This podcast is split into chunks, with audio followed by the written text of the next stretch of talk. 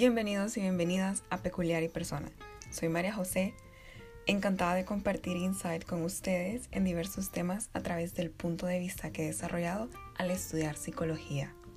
Temas que ayudan en el desarrollo de tu fabulosa persona peculiar. Qué emoción estar haciendo al fin el primer episodio del podcast. Estoy muy feliz, increíblemente agradecida de, de poder estar haciendo esto. Y para poder iniciar con el pie derecho, voy a hablar de un tema del que soy muy apasionada, que son los despertares espirituales. Y para mí es importante resaltar esto. En la psicología, sobre todo en la humanista, se presenta el espíritu, pero no como algo religioso o místico, sino que así como el ser humano tiene un cuerpo, tiene una mente, también tiene un espíritu. Desde mi punto de vista, los despertares espirituales son experiencias de cambios fuertes. Al inicio estos cambios pueden parecer injustos, frustrantes e incluso tristes, y mientras es cierto que estas emociones son válidas, porque hay que recordar que no hay emociones buenas ni malas, lo bueno es el éxtasis que viene después. Una nueva, más clara, más detallada perspectiva sobre algo en específico. En mi caso, mis dos lecciones han sido A, en aceptar a los demás sin prejuicios y apreciar la amistad y B, descubrir que tengo un poder personal que me empuja a la autorrealización.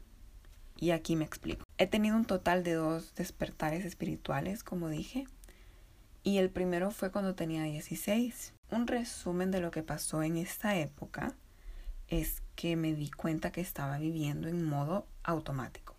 Solo actuaba para otras personas y solo quería ser aceptada como es normal en la adolescencia. Cuando yo me estaba juntando con el grupo A, llegó un punto en que me dijeron, así en la cara, no, ya no nos queremos juntar con vos. Bye. Me junto con el grupo B y me dijeron lo mismo, no, ya no nos queremos juntar con vos tampoco. Entonces, para mí eso fue terrible porque yo dije, ¡Ah! ¿hay algo malo en mí? ¿Soy una mala persona?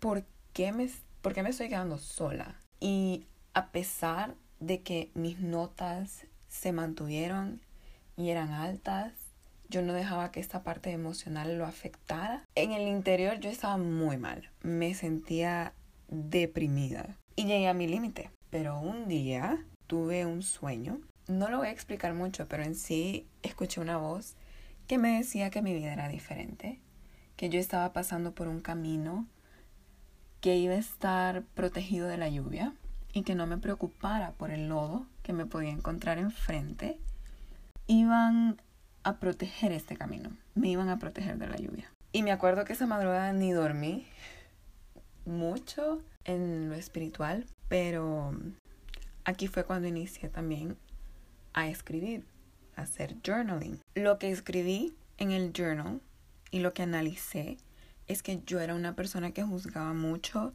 por el estatus que alguien tenía.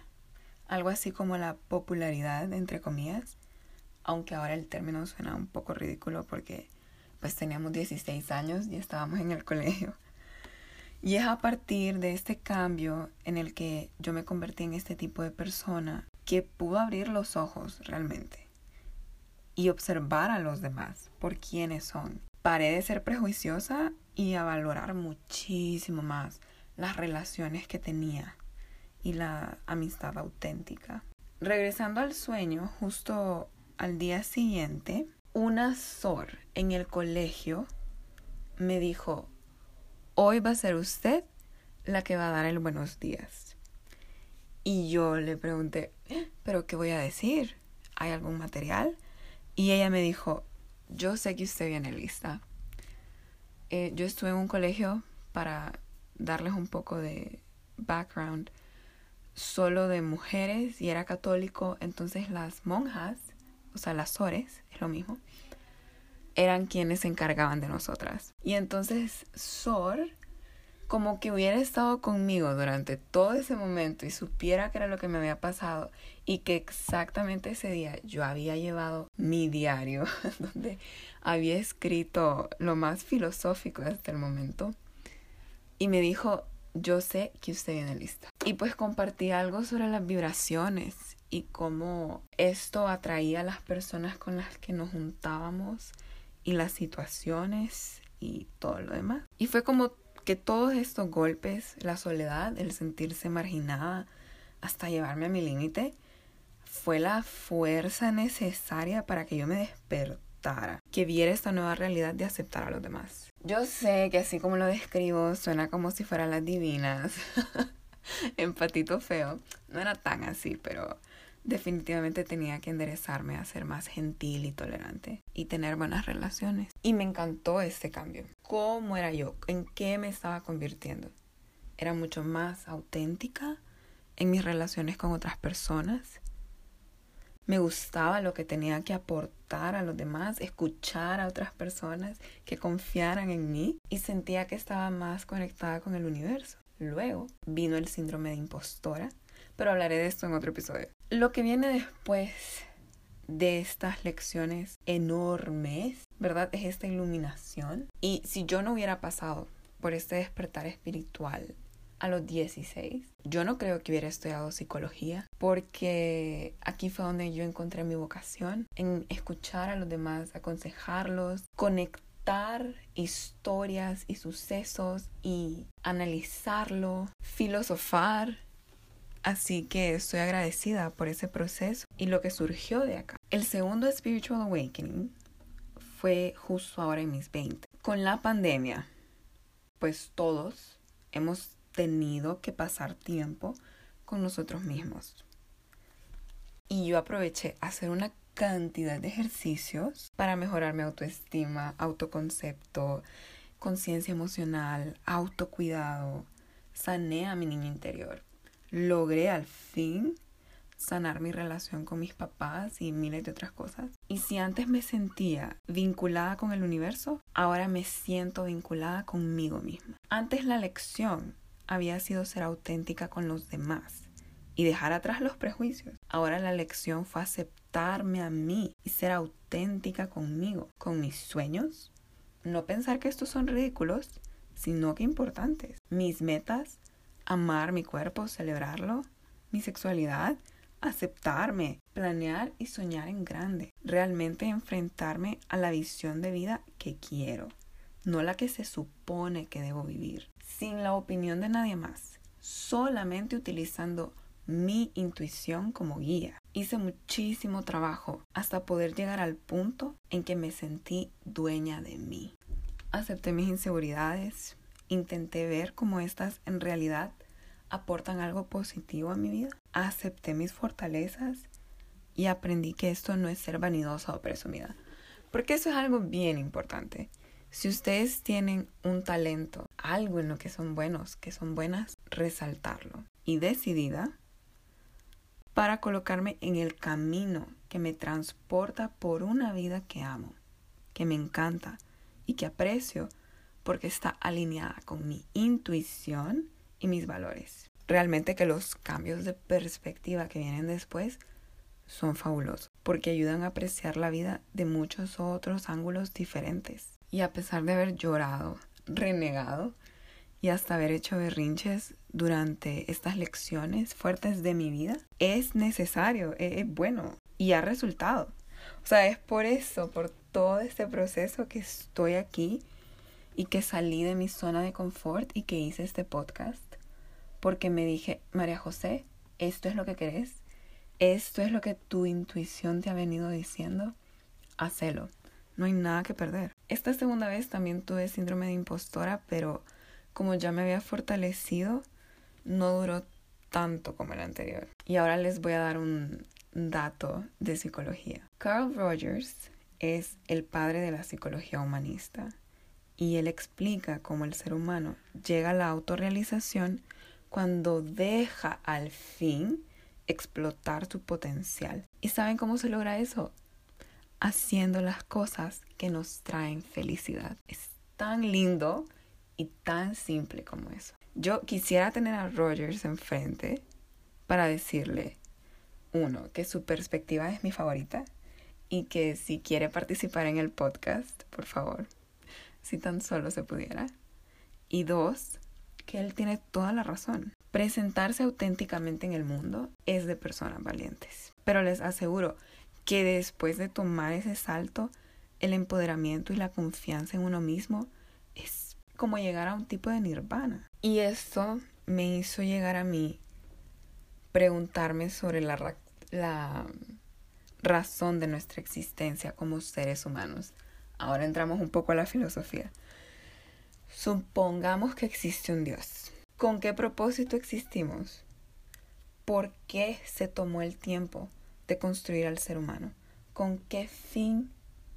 Y si no hubiera un Dios, pues le hago la misma pregunta al universo. ¿Para qué existimos? ¿Para qué? Si la vida al final no tiene respuesta a estas preguntas, no tiene sentido, entonces significa que es una camba blanca y que yo puedo darle el sentido que yo quiero. Yo no sé si existe la vida después de morir o a dónde voy o a dónde vengo, pero el hecho de estar hablando acá me llena de felicidad y un agradecimiento auténtico porque el universo es enorme. Vi un documental que decía que hay tantos planetas o más planetas que granos de arena. O sea, es enorme. Y en todo eso existimos nosotros. Vos, yo, y nos estamos escuchando y nos entendemos y logramos desarrollar el lenguaje y la tecnología para poder comunicarnos. Es increíble, es que es increíble. Entonces, mientras yo respire, quiero estar satisfecha con mi vida. Ese es el sentido que yo le doy a mi existencia. Y esa fue la lección clave de mis despertares espirituales. Esas diez palabras tuvieron su precio. Pero el asunto es que no solo me las dijo mi intuición, sino que ahora las sentí. Y he ahí la diferencia. Cuando sentimos lo que aprendemos, nuestra esencia como seres humanos se fortalece. Y ya, solo la propia presencia impone y atrae a otras personas, momentos y oportunidades que están en esa misma frecuencia. ¿Y por qué es eso? Porque ya tenemos ese cambio cerebral, esa mentalidad que es capaz de comprender y de apreciar todas estas vivencias nuevas que nos endulzan el presente y nos preparan para el mañana y sus lecciones. El existir es un regalo y en serio espero que puedan observar lo fabuloso de su presencia aquí en el mundo y que pueden crear la vida que les haga felices. Porque ese debería ser uno de nuestros propósitos. Bueno, claro, ustedes son libres de interpretarlo como quieran y de agregar su propio toque pues a su visión de vida. Pero ahora que ya les dejé este pensamiento, entonces me gustaría que lo analizaran y que vieran ese lado positivo. Espero crear una tradición en el podcast de mencionar al final un pensamiento, sueño o frase peculiar. Para mí peculiar es sinónimo de especial. Entonces aquí va el de hoy. Quisiera entrevistar a Killian Murphy sobre la vocación de ser actor mientras desayunamos en un castillo en Irlanda. Sería perfecto. ¿Cuál es su sueño peculiar?